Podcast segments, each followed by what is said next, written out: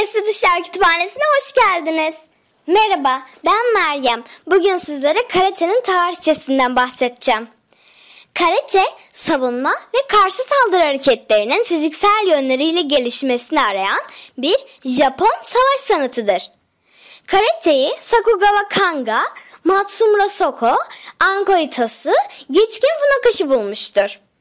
1902 yılında ise şuriti ustası olan Yasutsuna Itosu Okinawa halkına ilk karate gösterisini yapmıştır. Karate aslında boş el anlamına gelir.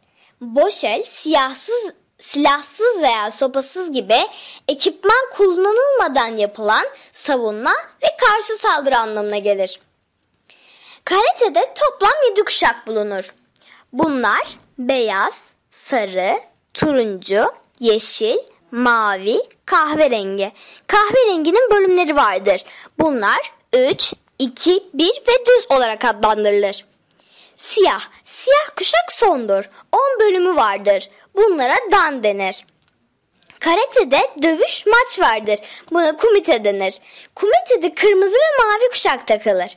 Ama bu kuşaklar sadece takım göstermek için kullanılır. Şimdi kumiteden bahsedeceğim. Kumite iki kişi arasında belirli kurallar çerçevesinde yapılan puanlı müsabakalardır. Kumitede puanlama üç şekildedir. Yuko, Vazari, Ippon. Cezalar ise şöyledir. Chiyokoku, Kyokoku. Karate'de kata da bulunur.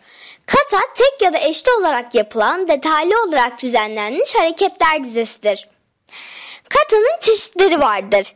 Heian Shodan beyaz kuşak katası, Heian Nidan sarı kuşak katası, Heian San'dan turuncu kuşak katası, Heian Yon'dan yeşil kuşak yeşil kuşak katası, son olarak Heian Godan ise mavi kuşaktan kahverengi kuşağına geçme katasıdır.